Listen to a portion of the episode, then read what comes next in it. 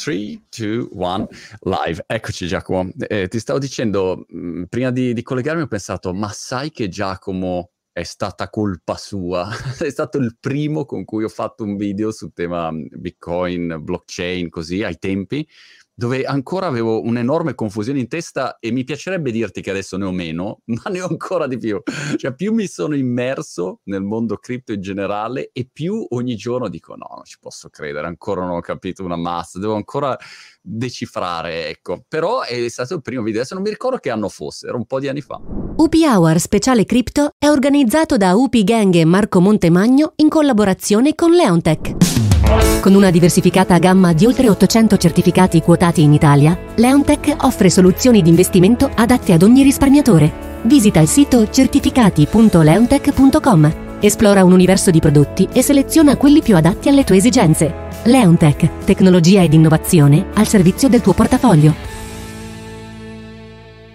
Era un po' di anni fa, è come i pusher per strada, il primo giro è gratis e sembra leggero e poi non esci più. E figurati che è lo stesso per me, che pure non lavoro più da, dal 2015 almeno, non lavoro più nel mondo cripto in generale, ma come sai focalizzo molto la mia attenzione solo su un tema Bitcoin e già lì non ne riesco a uscire, già lì c'è roba che imparo ogni giorno, quindi ti capisco. È una sensazione strana. L'altra cosa che mi è capitata, diciamo, nell'ultimo anno proprio accelerato, nel senso mi sono immerso, ehm, forse complice il fatto che mi sono stufato proprio dei social in generale, sia dal punto di vista imprenditoriale come startup, e sia dal punto di vista personale come contenuti, è diventata una roba che dici, mamma mia che palle, sempre la stessa roba, no? E, e quindi tutto il mondo cripto dal punto di vista dei progetti, non dal punto di vista della speculazione, eh, ogni volta invece mi apre una boccata di ossigeno nuova e allora dico wow, c'è uscita sta roba, c'è questo, e i videogame vanno così e cambia questo modello di business. E per cui questo, come dire, mi ha dato proprio una dipendenza totale. Ogni giorno sono lì a guardare miliardi di progetti, però a volte capisco che sono vecchio io proprio, e quindi sono vecchio, non riesco a, a capire alcune cose, e, oppure ci metto molto tempo. Uh, ci sono delle robe che capisco e ci metto 15 giorni per capire qualcosa.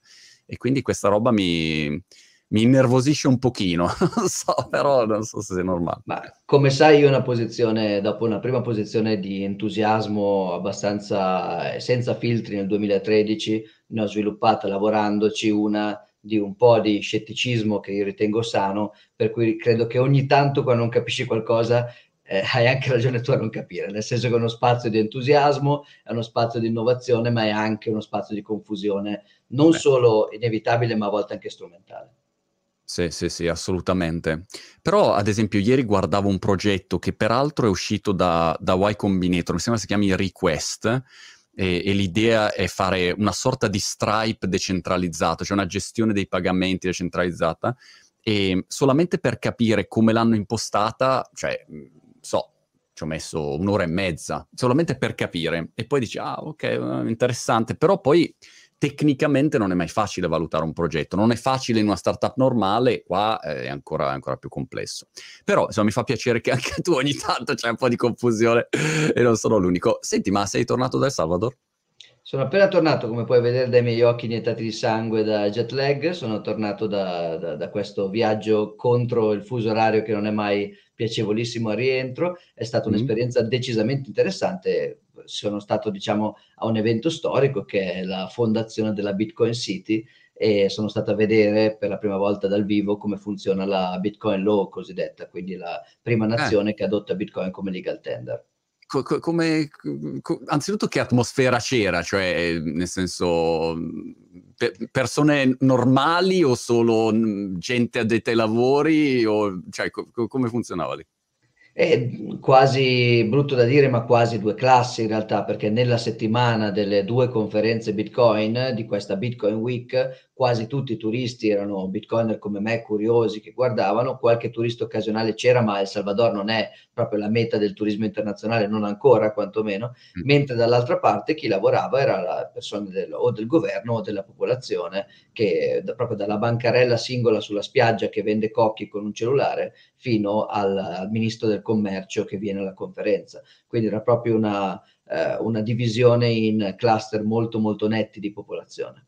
e loro che cosa vogliono fare lì? Perché ho letto solo un paio di articoli dove dicevano, ok, c'è il vulcano, c'è la City, eh, le tasse non si pagheranno, so quello che è uscito sui media è questo qua, quindi no, non mi è chiaro dall'interno invece quale sia la direzione.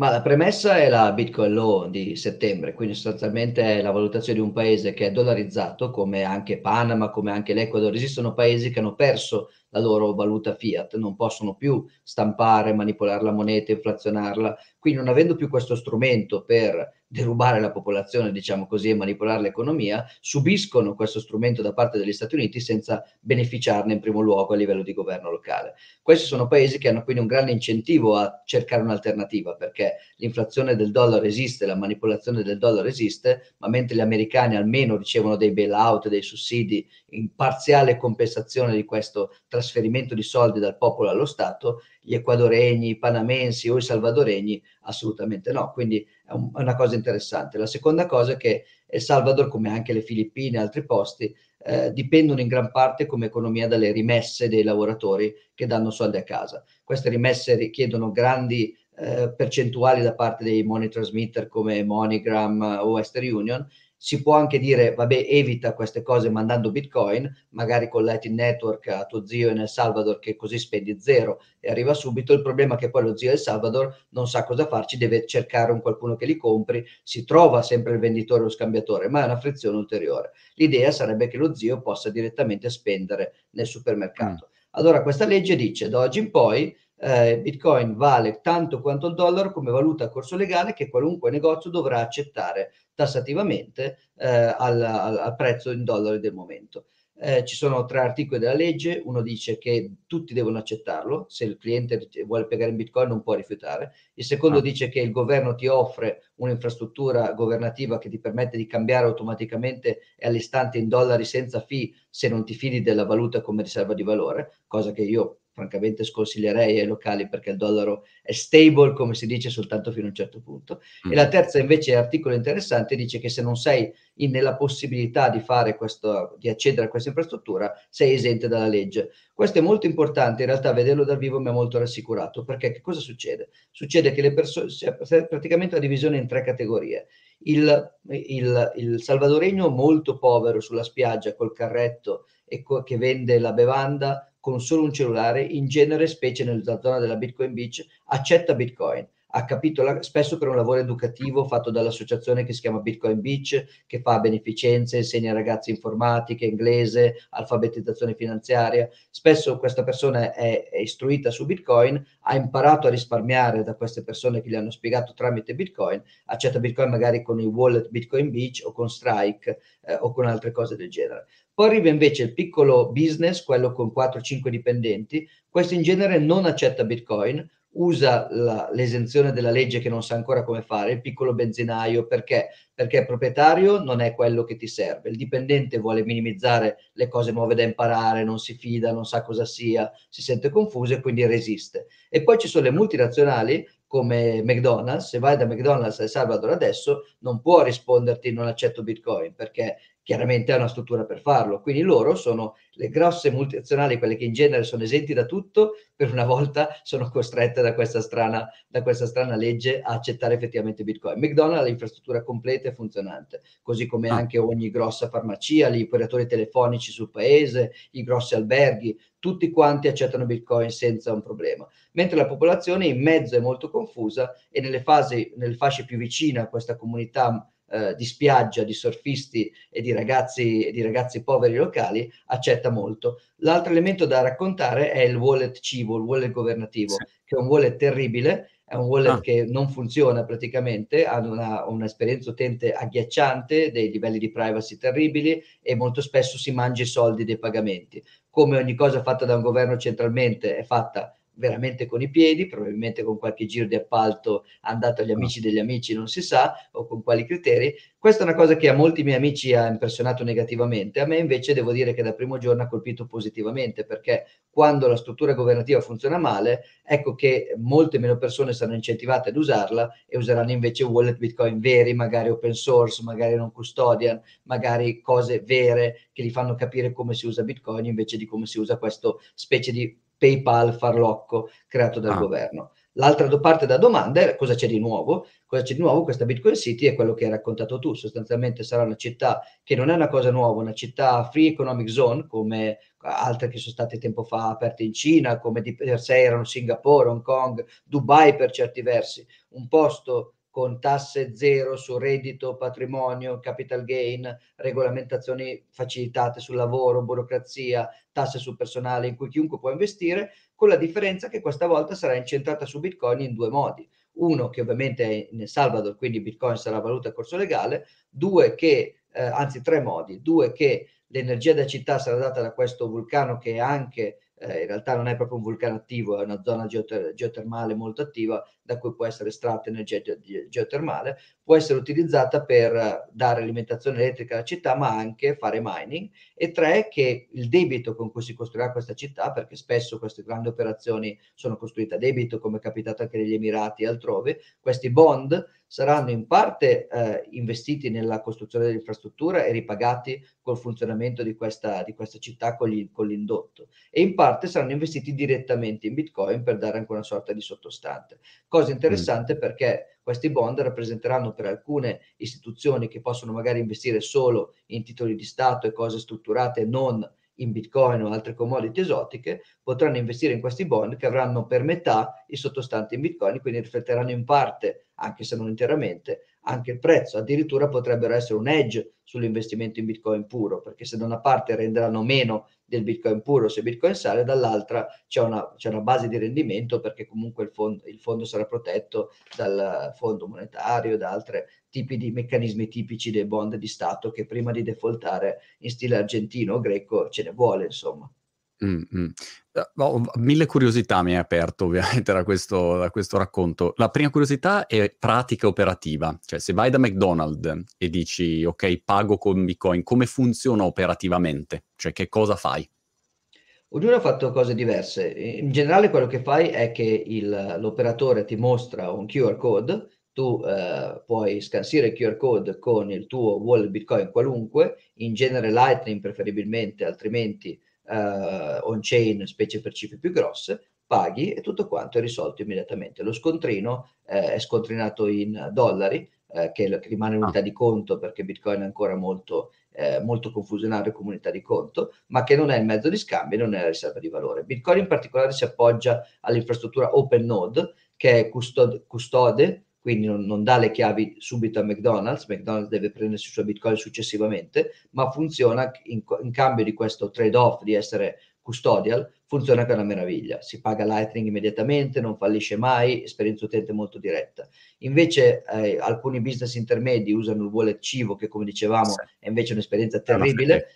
La prima, l'esperienza con Civo è questa, appena il, il negoziante o il tassista te lo mostra, vedi un QR code che non è un indirizzo Bitcoin, ma una specie di ID governativo che può essere pagato solo da altri cibo con questa specie di PayPal interno, con una specie di database ah. interno. E, e, l'utente non lo sa, eh, usa cibo e pensa che stia ricevendo Bitcoin. Se poi gli spieghi come spostare da lì a Bitcoin, c'è un indirizzo solo on-chain, eh, così anche per pagare una bibita da un euro devi spendere magari 50 centesimi di commissione on-chain, aspettare fino a 20 minuti per una conferma, che non ha senso. Se poi invece gli spieghi i 10 tasti per attivare un pagamento Lightning, riesci a ricevere Lightning, ma una volta su 10 per cifre specie grosse non funziona e perdi soldi ah. letteralmente. Quindi questa è un'esperienza da dimenticare. I più poveri della Bitcoin Beach, i ragazzi più semplici, gli insegnanti di surf improvvisati, invece ricevono magari con i wallet di Bitcoin Beach o con Strike, dove l'esperienza utente di nuovo è assolutamente eh, senza problemi, assolutamente diretta, Lightning prima di tutto, perché per cifre piccole Lightning è lo strumento da usare, non la blockchain. La blockchain è uno strumento per pagamenti grossi e lenti. Pensa che quando abbiamo chiacchierato la prima volta Lightning non esisteva ancora. Era ancora una roba di cui parlavi e dicevi, ma perché poi potrebbe essere che, come dire, era ancora una, così, una, una visione del futuro, ecco. Oggi che fotografia faresti di, di Lightning? Cioè, è, è, come dire, anzitutto è un protocollo, lo posso definire un protocollo Lightning? Sì, un Lightning Network Protocol, assolutamente un protocollo, sì. È, è un protocollo, come dire, affidabile, rodato e scalabile? è abbastanza affidabile e rodato da essere utilizzato in pratica, quindi non è più una teoria, l'ho usato tutti i giorni per una settimana in un paese dove, dove lo usavo tutti i giorni, quindi funziona, è una cosa vera, una cosa viva ma non è ancora, secondo me, in una sua versione pronta a essere cristallizzata. Se pensiamo a internet, che anche quello è un protocollo, il protocollo internet si basa su, eh, su tanti strati, di cui i più bassi si chiamano IP, Internet Protocol, e TCP subito sopra. Lightning è come lo strato subito sopra, perché lo strato principale è quello che permette a tutti di comunicare con tutti, IP, e al di sopra invece TCP permette delle connessioni dirette che sono più scalabili e non disperdono pacchetti in giro. Lightning è simile, la blockchain permette a tutti di scaricare le informazioni di tutti, ma non è scalabile per definizione. E invece Lightning permette di creare canali di pagamento privilegiati e di fare routing più selettivo. In questa immagine dobbiamo pensare che Internet come TCP e IP non evolve più in maniera significativa a questi livelli base addirittura dagli anni 80.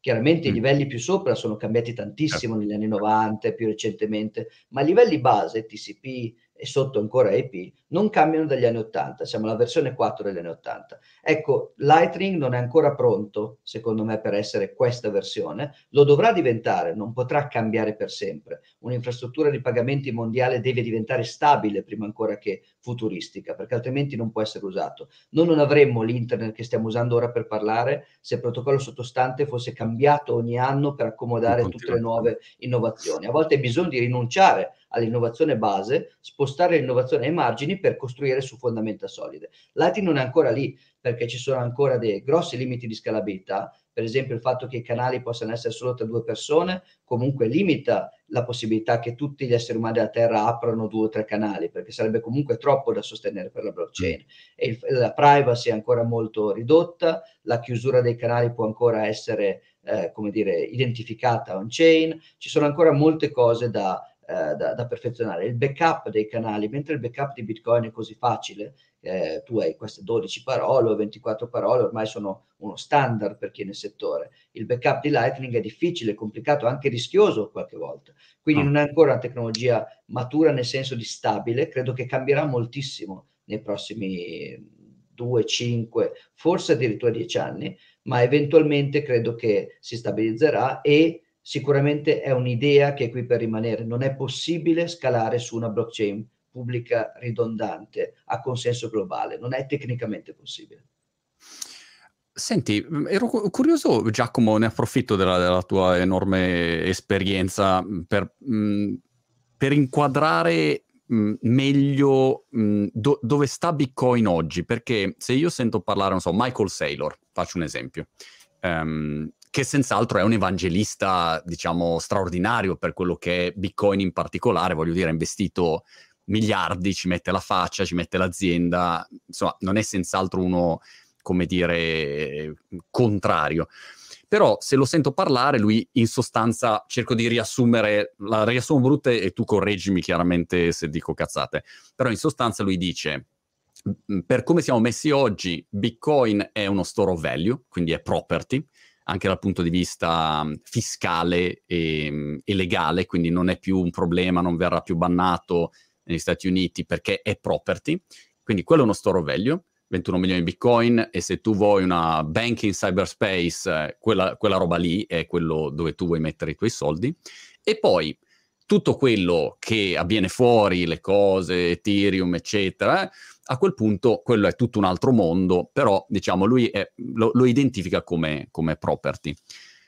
Facendo finta che sia um, questa la giusta, um, diciamo, considerazione, e non lo so quale sia la, la tua opinione, però mi interessa capirla, eh, nel momento in cui eh, il valore di Bitcoin andasse clamorosamente su, e io sono in El Salvador, beh, eh, que- quella property, quell'asset io lo tengo, non è che vado a pagare eh, il McDonald's con Bitcoin, no? Perché voglio dire, una roba che magari vale un milione, un Bitcoin, due milioni o, o quello che è la cifra.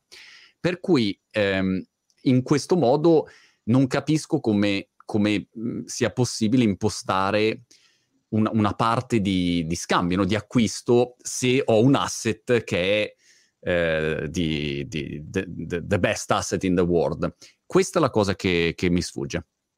In realtà, con tutto rispetto per una figura ricca sicuramente non stupida e molto famosa, celebre e ben voluta nell'ambiente, sono in totale disaccordo con sì. Michael Saylor su questo, sia nel suo lato eh, pessimista che nel suo lato ottimista, sono proprio al contrario. Dal punto, okay. di vista, dal punto di vista di ottimismo, lui ritiene che Bitcoin ormai sia una fase in cui non avrà mai eh, una persecuzione da parte degli stati, non riceverà mai un ban e io ritengo questa un'assunzione del tutto senza basi. L'oro era eh, un asset, una proprietà molto stabile ed è stata la moneta principale della razza umana per quasi tutta la storia monetaria, eppure nel, negli anni 30 Franklin Delano Roosevelt ha reso illegale l'oro di investimento privato e l'ha confiscato ai cittadini americani con una legge. Quindi quando la situazione della moneta fiat si mette male, quando le casse statali languono, non esiste niente che, eh, che sia al sicuro da una possibile... La, la, l'attuale spesa degli stati nazionali si basa in parte sull'estrazione fiscale diretta, vengo a casa tua e prendo i tuoi soldi, ma in gran parte si basa sulla eh, tassazione per leva monetaria. Io stampo, spendo i soldi che ho stampato in monopolio e rubo valore dei soldi nel tuo portafoglio. Se io non ho questo strumento, io perdo capacità di spese e il mio budget ritorna a quello degli anni precedenti dei primi anni 900, non posso più fare budget militari come quelli degli Stati Uniti, guerre in giro per il mondo, welfare eh, incredibile dove tutti sono in pensione a 50 anni, non posso più comprare voti con vari tipi di, eh, di, di prebende. Quindi questo è un, un, grave problema per uno Stato e non credo, come crede Saylor, che eh, necessariamente questa cosa finirà eh, a taraluce e vino, tanto Bitcoin c'è, va bene così. Anche l'oro c'era e Roosevelt ha deciso di confiscarlo. Poi che ci riescano è un altro punto di vista. Bitcoin è stato creato apposta per non renderlo facile e non renderlo eh, economico questo, questo, atto di censura o di confisca. Però che, si, che, non ci si provi non lo so. Poi che la teoria dei giochi faccia sì che siccome non ci si riesce, magari non ci si provi neanche, è anche questo possibile, è una scommessa, ma non darei la certezza che da Sailor. Sul lato ottimista invece, eh, sul lato pessimista di Sailor e ottimista mio, eh, Sailor ritiene che Bitcoin per questo tipo di dinamica come tu spiegavi, non si presti ad essere anche moneta di scambio, ma io non sono d'accordo, nel senso che eh, in ogni contesto, quando la moneta principale funziona bene, allora questo nuovo asset può al limite essere un asset speculativo, ma questo riguarda solo i privilegiati, quelli che hanno sicurezza sufficiente dalla manipolazione monetaria e eh, esenzione dalla censura monetaria. Io e te, finché possiamo usare una carta di credito e risparmiare in qualche titolo del mercato per evitare di farci mangiare tutto dall'inflazione, non abbiamo veramente bisogno di Bitcoin se non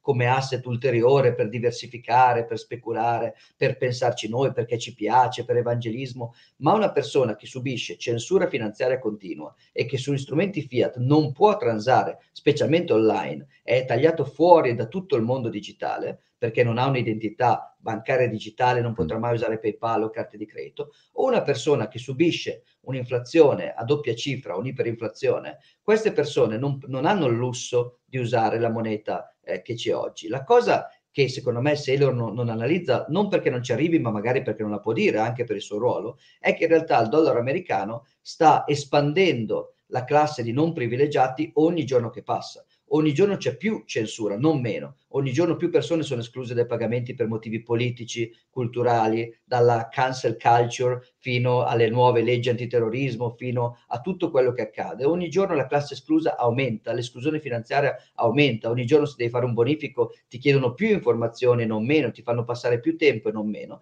E la manipolazione monetaria aumenta, tanto che si dice dollaro eh, a cui sono peggate le stable coin, ma il dollaro sta attraversando una fase di inflazione temporanea e sicuramente scollegata dalla quantità di soldi che sono stati stampati a due cifre. Quindi quando la, veramente la situazione diventa così, non è più una scelta. Ti faccio solo, un solo esempio. In Venezuela, dove il dollaro è la, motiv- la, moneta relativamente stabile e relativamente non censurabile nel mercato dal vivo, mentre il bolivar è la moneta super e molto censurata, molto controllata, il dollaro diventa la moneta che tutti vogliono. Ora, hai ragione che se tu hai dei bolivar e dei dollari in tasca, come hai detto tu, vorrai tenere i dollari e spendere il bolivar. Questo è verissimo, ma ricordati che c'è un'altra eh, c'è un altro livello di questa, c'è un'altra parte dell'equazione. Il tuo commerciante, lui invece insisterà certo. per farsi pagare in dollari e non in bolivar. Tu vorrai spendere bolivar e tenere i dollari. lui vorrà ricevere i, bolivar, i, i, dollari e non i bolivar. Quindi ci sarà una pressione dei commercianti ad accettare Bitcoin quando capiscono che ne hanno bisogno, che non hanno alternative. E una pressione dei pagatori a fare fuori prima la moneta più, eh, diciamo così, più inflattiva eh, più, certo. e, e, più inaffidabile. Eh, e soprattutto, e poi arriva la censura che ti impedisce di spendere la moneta, quella inflattiva, e allora non hai alcuna alternativa a spendere l'unica moneta che puoi spendere. Se sei una sex worker, una persona immigrata senza identità, una... ci sono tantissime categorie, una donna in Afghanistan dopo che i talebani hanno preso controllo, eh, una, un dissidente politico, una persona che vuole sostenere Wikileaks. Tu puoi anche decidere che i dollari sono peggio di Bitcoin e vuoi spendere quelli, ma non puoi puoi Chiaro, solo spendere non è, non è un'altra alternativa. No, interessante, in effetti questo è un aspetto importante da evidenziare. Avevo chiacchierato col CEO di Paxful e ad esempio mi aveva colpito il fatto che lui dicesse guarda, in realtà in Africa c'è una spesa enorme per fare tutta una serie di operazioni Um, e, e, poi c'è questa conversione, io ti do bitcoin e tu mi dai dei benzina, oppure io ti do di buoni benzina, cioè è tutto un, uno scambio peer-to-peer eh, per, per, utilizzare in pratica eh, Bitcoin, ma e, e, io dicevo, però effettivamente se il valore aumenta, perché dovrei dare Bitcoin? Perché non ho un'altra alternativa. Cioè è molto, è molto semplice da quel punto di vista. Quindi questo è, è, un aspetto importante. Senti, e questo Taproot, mi, mi dici che diavolo è Taproot? Perché ogni volta che c'è una modifica vi coppo e dico, ah, non so, adesso, finora è stato tutto non, non craccato, ma se fa la modifica, perché lo sai com'è, appena tocchi un software, qualunque cosa è un casino. Che, che cosa sta succedendo? Spiegato, semplice. Ah. Ci, ci, provo, giustissimo atteggiamento, comunque quello di prudenza, è un atteggiamento molto diffuso nell'universo Bitcoin, non si tocca così a caso, si tocca mm. con calma. E infatti ora ti spiegherò che è una cosa che abbiamo festeggiato ora in El Salvador, c'è stata una notte ah. in cui Tapro si è attivato, io ero comunque sotto jet lag, quindi eh, sono uscito a stento arrivare alle 11 di sera in cui si comincia a festeggiare, poi sono crollato, ma abbiamo festeggiato. Eh, Scusa, ma questa cosa va avanti? Eh, Giacomo, prima, prima, di entrare nel merito di questo, mi dici come funziona eh, dal punto di vista de- de- del codice, cioè chi è che decide la modifica de- del codice di Bitcoin? Mm, quanti sviluppatori ci sono coinvolti? C- come funziona proprio per chi non, non, non lo sapesse? Chi decide sei sostanzialmente tu, sembra retorico ma è così. Tu sostanzialmente decidi, sei l'unico che può decidere eh, di fare una... Scusami, visto che, che, qui montiamo, devo attaccare il cavo che sto perdendo. rifaccio da capo. Ecco qui, così non, mi muore. Vai. Allora, chi decide sei tu. So che sembra retorico, ma è la verità. Tu decidi che eh, versione di Bitcoin fare girare sul tuo nodo. Eh, in seconda istanza e solo in seconda istanza quello che tu vorrai far girare sul tuo nodo per convenienza economica tua è anche quello che è compatibile col consenso di tutti gli altri. Quindi ognuno decide se attivare Taproot o meno sul suo computer, ma siccome deve comunicare con gli altri sarà portato a, eh, a, a, sposare il consenso globale. E il consenso globale è deciso in prima istanza dallo status quo. Quindi quasi sempre se c'è confusione, se c'è eh, divergenza di opinioni, se c'è non chiarezza dei trade-off, quello che vince è la stasi, cosa che, come ti ho detto, il, a lungo termine sarà eh, normale per qualsiasi protocollo infrastrutturale di base. Quando invece c'è consenso enorme tra tutti gli utenti, specie quelli con grande importanza economica, quelli che ricevono di più, che spendono di più, che conservano di più, su far girare eh, una cosa nuova, allora eh, si okay. comincia a, uh, a, farla girare. E a quel punto ma, ma, opera- ma, scusa Giacomo, operativamente dove avviene questa, questa discussione? Su, su, su, Discord ci sono degli sviluppatori o dei miners che dicono oh ragazzi allora si cambia o non si cambia, do- dove, dove avviene? Al contrario del processo che ti ho fatto, parte in realtà tra ricercatori crittografici, per esempio ora ti spiegherò Taproot e il dibattito parte tra addirittura chi ha fatto Schnorr negli anni 80, prima ancora di Bitcoin. Successivamente ah. questo dibattito crittografico diventa successivamente così solido e sperimentato che si passa dalle implementazioni standard e delle proposte di, di, di, di, standardizzate, si passa alla mailing list di Bitcoin. Adottiamo questo strumento fortemente studiato, fortemente sperimentato, adottiamo questa idea, fondiamola con quest'altra. Eh, spesso in genere si parte, ho saltato un passaggio, dal, dai forum IRC dove parlano gli sviluppatori Bitcoin Quindi prima comunità anche accademica e cose studiate per tanto tempo, successivamente forum IRC dove gli sviluppatori parlano. Quando un'idea emerge da lì e, e diventa strutturata, si passa alla mailing list dove l'idea è, è, chiarita in una maniera molto più formale, poi si passa a una Bitcoin Improvement Proposal in genere, BIP, BIP, eh, che è una modalità standardizzata di proporre eh, modifiche sia di livello UX che di livello protocollare importante, copre tutto lo spettro eh, di Bitcoin. Successivamente a quel punto si, si parte, si, si, si, sposta a una delle pull request su GitHub, quindi degli sviluppatori che dicono ecco la, la PR che è stata discussa e approvata da quasi tutti, io mi metto a fare codice per farla arrivare. Questa pull request viene prima adottata in testnet per anche un anno o addirittura di più, per provarla, per vedere che funzioni, e poi arriva qualcuno che dice ecco mi sento pronto a fare una pull request in produzione. E a questo punto i maintainer del codice GitHub eh, di, di Bitcoin scelgono di adottarlo. Ma questo non vuol dire che loro decidano. Successivamente poi i miner devono segnalare di essere pronti a non fare blocchi invalidi secondo le nuove regole. Certo. Ma questo non vuol dire che decidano i miner o che decidano gli sviluppatori di GitHub o che decidano quelli della mailing list. Anzi, è proprio il contrario. Il processo parte in questo senso che ti ho detto e poi finisce al contrario. Cioè finisce che decidi tu seguendo la maggioranza economica, la quale segue la percezione pubblica del dibattito anche su Twitter, sulle, eh, sulle, sulle, sui mm-hmm. giornali di settore, nelle conferenze, la quale segue un consensus che è arrivato magari già a livello di GitHub e di codice, la quale segue una, una, una discussione ingegneristica, eccetera, eccetera, eccetera. Quindi c'è una sorta di eh, processo decisionale che va in una direzione eh, di proposta e poi processo decisionale di adozione che va in una direzione assolutamente opposta. È molto wow. complicato, non molto, è prevedibile. È lungo, immagino. È certo. lungo, complicato e pieno di frizioni, ma questa è una, è una, feature, non un bug, perché qualunque proposta negativa, qualunque tentativo di takeover, anche con una maggioranza entusiasta, qualsiasi takeover democratico in cui la maggioranza di persone vuole eh, togliere Bitcoin a chiunque sia un iraniano perché sono terroristi, certo. una cosa del genere non passa, perché per passare eh, deve prima ricevere un consenso assoluto in tutti questi passaggi. Quindi quando una modifica assolutamente non controversa, allora può passare, specie ora. Invece a lungo andare vincerà lo status quo. Provo okay. a spiegarti Taproot, Taproot eh, sì. come si dice, come si spiega la nonna, sarà esatto. difficile perché è una modifica molto tecnica, cercherò di stare il meno nerd possibile. La prima parte di Taproot risale addirittura agli anni 80 quando viene scoperta la struttura firma criptografica, la firma digitale che Bitcoin usa per verificare le transazioni, quindi per firmare le transazioni, prima è stata scoperta un tipo di firma che è molto semplice, molto efficiente, ha delle caratteristiche molto particolari di scalabilità, di privacy molto buone. In particolare può essere aggregata tra tante persone in maniera non interattiva, può essere provata formalmente, tante cose belle che magari non capisci cosa sono, ma fidati che sono importanti. Ma questo algoritmo di firma che si chiama Schnorr viene purtroppo brevettato da signor Schnorr e non può essere utilizzato in software open source per molti, mm. molti anni. Ne viene creato un altro che si chiama ECDSA, che è molto più brutto, non si può aggregare a livello di firme, non si può provare matematicamente, è molto più lento, molto più grosso, molto più brutto, ma che è open source, è una specie di workaround per evitare il brevetto e quindi viene adottato negli strumenti di base, anche quelli usati nel 2008 da Satoshi Nakamoto per creare Bitcoin.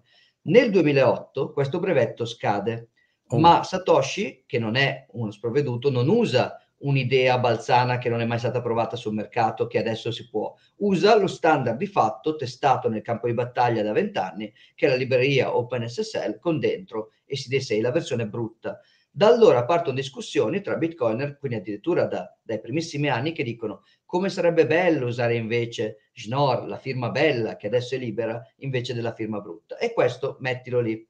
Poi c'è un'altra discussione, la discussione è quella in cui all'inizio noi pagavamo Bitcoin alla chiave pubblica. Le, l'algoritmo di firma ha una chiave privata che è la cosa, cui, la cosa, segreta con cui firmi e una chiave pubblica che è il tuo indirizzo, diciamo così, per ricevere. I primi Bitcoin venivano mandati alla tua chiave pubblica. Gli smart contract, quindi tutte le condizioni di pagamento che ci sono in Bitcoin, quindi multifirma, i lock temporali, le condizioni di pagamento, tutte queste cose venivano inserite di fianco alla chiave pubblica, nell'output che veniva creato, quindi venivano inserite nella creazione della destinazione di pagamento. Questo meccanismo era molto penalizzante per la scalabilità e per la privacy, quindi si è passati invece a un meccanismo in cui le condizioni dello smart contract, invece che essere inserite io pago a te con queste condizioni, sono state incluse nell'indirizzo, cioè tu fai lo smart contract, poi fai l'hash dello smart contract e invece di pagare la tua chiave pubblica io pago all'hash del tuo smart contract che magari contiene solo la tua chiave pubblica, magari contiene condizioni molto più complesse. Mm. Questo è stato un grande vantaggio di scalabilità perché permette di rivelare tutto lo smart contract e di metterlo sulla blockchain solo quando tu spendi. Quindi finché tu non spendi rimane tutto segreto, rimane tutto molto più scalabile on-chain. Inoltre permette di ridurre una cosa, il, il set de, degli output non spesi, che è una cosa molto importante in Bitcoin, è più piccolo perché non devo mostrare il mio smart contract, ma mostro solo l'hash. Poi si è realizzato che è inefficiente usare come indirizzo l'hash dello smart contract. Sarebbe molto meglio usare quella che si chiama Merkle root dello smart contract. Che cos'è la Merkle root? Io prendo lo smart contract con tutte le sue categorie, pre- con tutte le sue opzioni, con tutte le sue varianti, faccio l'hash di ogni pezzettino e poi vado a comporre questi hash finché non arriva un hash unico, eh, sì. l'albero della, dell'albero, la radice, diciamo così, dell'hash. Se io pago al, al Merkle root invece che pagare all'hash, quando poi spendo, non devo rivelare tutto lo smart contract che prima era nascosto, devo rivelare solo la piccola certo. parte che ho usato veramente, migliorando la privacy, migliorando la scalabilità eh, Taproot è un'idea che mette insieme queste due cose. Dice praticamente, siccome tutti i contratti hanno una caratteristica, eh, quando vanno bene, tutte le parti coinvolte decideranno di essere d'accordo. Solo quando vanno male ci saranno altre opzioni. Allora Taproot dice, se tutto va bene, la firma è una firma Schnorr, che è una firma singola che può essere anche la somma non interattiva di 100 firme di 100 persone, o 200, o 2000, non importa.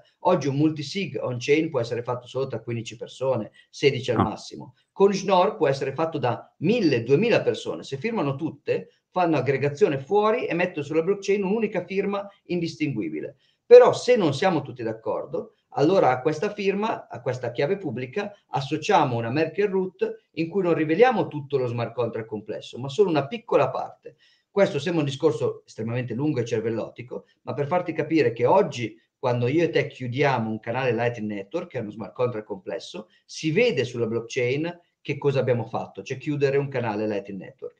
Con Taproot ci vorrà del tempo per adottarlo in Lightning, ovviamente, mm. ma quando io e te chiuderemo uno smart contract Lightning Network, si vedrà un chain solo una firma, perché io e te siamo d'accordo, avremo firmato sommando le nostre firme e si vedrà una firma unica come da A a B con firma singola. Non si saprà se è un canale tra me e te, non si saprà se è un'uscita da Liquid, se è uno smart contract call storage multifirma, multifirma di una banca, se è, una, se è uno smart contract di CoinSwap CoinJoin, non si saprà niente, solo una firma singola. Quindi più privacy e scala di più perché c'è meno dato da, da incidere nella blockchain.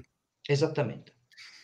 E, e il vantaggio per, per l'utente finale da, da, questa modifica, se si vedrà mh, mm, quando, sì, come si vedrà, mm, ci sarà molto tempo, c'è stato molto tempo per adottare la modifica e ora molto tempo per i wallet per aggiornarsi, per gli utenti per, privilegiare wallet che l'aggiornino, pensiamo a Sequit o anche le modifiche passate. Quali saranno i due vantaggi? Il primo, quello più, più, percep- più percettibile da subito, sarà il costo. Uh, smart contract più complessi avranno un costo molto ridotto con Taproot. Ah. Quindi se io ho un multifirma, un canale Lightning, un CoinJoin, vorrò usare Taproot.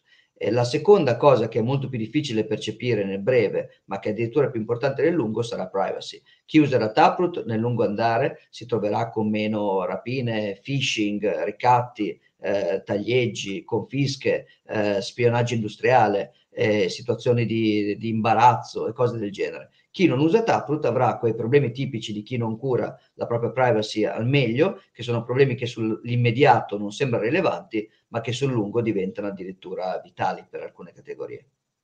Got it.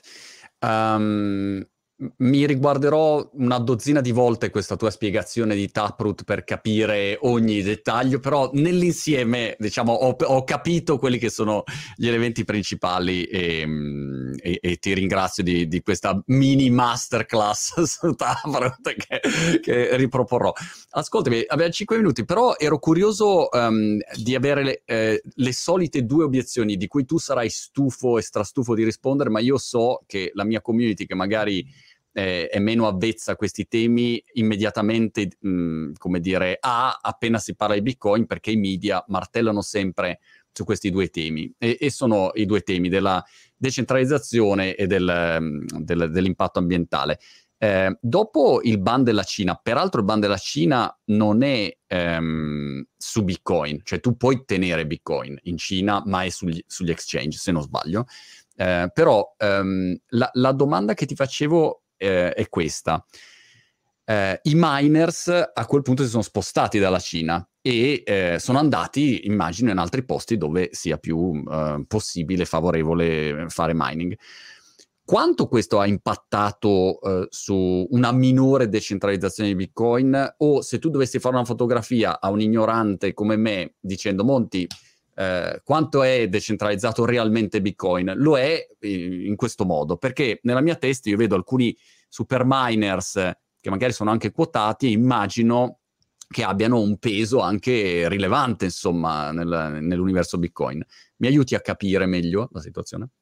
In realtà ti direi proprio il contrario, questo ban cinese che all'inizio, qualche anno fa, la Cina banna Bitcoin ogni pochi mesi, praticamente in ogni bull market eh, ci sono due o tre ban di Bitcoin per bull market, quindi ogni quattro anni un paio di ban.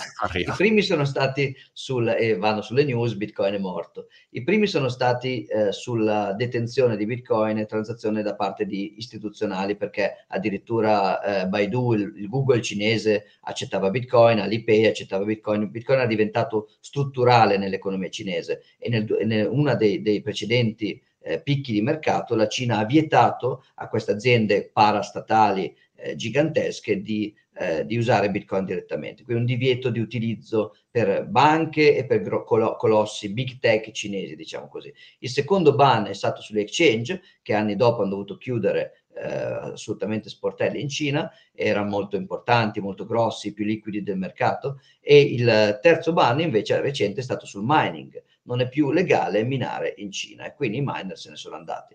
In realtà se ne sono andati, virgola, nel senso che quello che succedeva sotto una legalizzazione di fatto del mining era che c'erano grosse entità centralizzate e pubbliche di mining, con queste gigantesche dighe idroelettriche costruite dal Partito Comunista Cinese in, in deserti non abitati, con città fantasme, quindi non utilizzate, quindi con energia molto cheap. L'energia cheap, l'energia a buon mercato attira il mining perché per i minatori l'energia è un costo, non un ricavo. Quindi il minatore cercherà sempre l'efficienza energetica, andrà sempre, come nel vulcano di El Salvador, andrà sempre nel posto dove c'è energia lontana da chiunque la possa utilizzare, dove c'è energia sprecata. Il mm. miner cercherà questa energia sprecata perché il mining è un modo per utilizzarla traendone soldi anche lontani da centri abitati e centri di consumo diretto dell'energia. Quindi i grossi mining cinesi, approfitt- a miner cinesi approfittavano di queste grosse dighe in maniera dichiarata ma poi questo veniva usato anche per strumenti di capital flight, perché bastava pagare uno di questi grossi minatori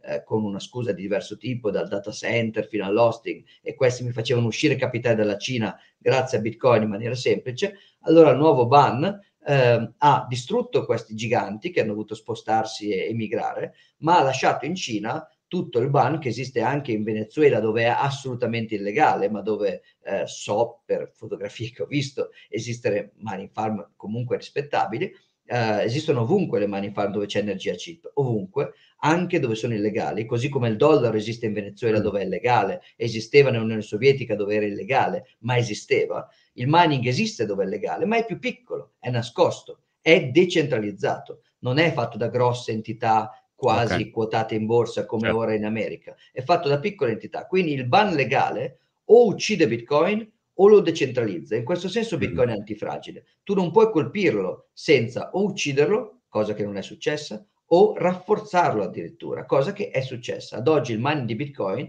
è più decentralizzato che prima del, del, del ban cinese. Prima si diceva, ma cosa succede se la Cina eh, fa certo. del mining? Bitcoin muore. E noi dicevamo, no, teoricamente si potrà disseminare, alcuni esporteranno gli, strumenti fuori dai, dai, confini, altri li metteranno nascosti, altri, governa- altri, eh, altri dipendenti governativi mandati per confiscare confischeranno gli ASICS e li useranno nel loro sottoscala nei centri governativi perché gli conviene, perché c'è corruzione ovunque, dove c'è oppressione e controllo c'è anche corruzione, per definizione non, non, non finirà mai. Eh, do, nei regimi più duri c'è sempre il, il, gerarca che in realtà fa girare droghe, soldi e qualsiasi altra cosa sia vietata. Di conseguenza esistono anche sicuramente centri governativi cinesi dove il gerarca fa mining a, a, a dispetto della, della pericolosissima eh, mm. sentenza mm. cinese. Quindi Bitcoin non è morto con questo impatto, ha avuto un piccolo Uh, un piccolo colpo ovviamente della Shin Power, meno di quello che ci aspettava, si è, si è, aggiustato decentralizzandosi. Okay. Il discorso ambientale è un po' diverso, nel senso che il discorso ambientale ha due tipi di risposte. Ad oggi la risposta è, diciamo così, di eh, dismissive, è, non è un problema, nel senso che, come ti ho detto, per i miner l'energia è un costo, non un ricavo, quindi loro cercano energia a buon mercato, cercano efficienza, non inefficienza, addirittura danno efficienza alla rete entro certi limiti. Inoltre l'energia spesa per il mining, che è tanta, è un ordine di grandezza meno di quella spesa per, per l'oro e due ordini di grandezza meno di quella spesa per il sistema fiat internazionale, pensando soltanto alla struttura dei pagamenti e delle banche centrali e delle banche, se addirittura consideriamo in questa struttura l'esercito americano che tiene in piedi l'accordo del petrodollaro, che tiene in piedi la moneta fiat internazionale dai tempi eh, di Nixon, mm. Allora se consideriamo questo, l'impatto ambientale dell'esercito americano e di tutti gli eserciti che tengono in piedi la moneta fiat, è una cosa sproporzionatamente più grande di Bitcoin e più deleteria di Bitcoin. Ma questa risposta è parziale, perché la vera risposta è che se anche domani Bitcoin consumasse metà dell'energia che l'uomo produce al mondo, e quindi molto di più di qualsiasi esercito in passato, non è mai sprecata, è usata per dare un bene, come l'energia che stiamo usando io e te ora non è sprecata, è usata per dare dell'informazione. L'energia che usiamo nelle università, nei cinema, nelle luci di Natale, non, non spetta a nessuno dire che è sprecata, è usata. Quando c'è qualcuno che è disposto a pagare per estrarla, quell'energia verrà estratta e verrà impiegata. Se qualcuno vorrà pagare per la sicurezza delle conferme di Bitcoin, pagherà e qualche miner estrarrà quell'energia da dove è più conveniente estrarla e da dove è meno nocivo estrarla, per il semplice fatto che c'è domanda per quell'energia. Questo vale per tutte le attività umane. Addirittura Asimov classificava le civiltà in base a quanto riescono a utilizzare l'energia. La civiltà di tipo 1 utilizza tutta l'energia di un pianeta e noi non siamo neanche vagamente vicini. La civiltà di tipo 2 tutta l'energia di una stella, la civiltà di tipo 3 tutta l'energia di una galassia. Noi non siamo neanche a utilizzare un, un millesimo dell'energia, mm. per esempio, solo fissile, nucleare fissile, non utilizziamo bene l'energia del sole perché utilizziamo in maniera molto inefficiente, no? non utilizziamo quasi niente. Quando non c'è incentivo, tu non estrai una risorsa. Quando l'incentivo arriva, la risorsa viene estratta. Dal punto di vista fisico, l'energia libera presente in natura è di fatto quasi inesauribile nei tempi di vita dell'universo. Non riuscirà mai l'uomo a far fuori tutta l'energia libera presente nell'universo prima che l'universo muoia entropicamente. Quindi non c'è un problema di, di, di energia che finisce, c'è un problema di energia libera che deve esserci un incentivo giusto per estrarla e magari estrarla nel modo migliore, meno, meno wasteful, meno uh, sprecone, meno irresponsabile, meno pericoloso. Ma questa è tutta una cosa che spetta al settore di produzione dell'energia. Bitcoin non è un settore, non è una parte del settore di produzione, è una parte come noi, come tutte le altre industrie, di consumo. Bitcoin cercherà energia la più efficiente possibile, la più a buon mercato possibile, perché non vuole spendere tanta energia, vuole spendere meno. Quindi i miner cercheranno di effic- efficienza, cercheranno di spendere meno, di consumare meno e di consumare dove questo, dove questo consumo eh, è più sprecato. Chiaro. Se poi la produzione è fatta con rinnovabili, eccetera, a quel punto diciamo il tema è un tema di produzione sull'impatto ambientale. Giacomo, sei sempre molto, molto chiaro e ricco di, di, spunti, di idee, di dati, e quindi davvero è da, da rivedere questa, questa, chiacchierata. Noi ci, ci, aggiorniamo alla prossima, riprenditi dal, dal jet lag e prima o poi passa da Brighton, Belin, cioè non vieni mai a Brighton, non c'è un, vero, un, un Bitcoin Festival a Brighton, lo organizzo devi organizzare, io. Devi organizzare, se ti tocca organizzare, così almeno ci vediamo lì. Giacomo, alla prossima. Ciao. Ciao, ciao, ciao.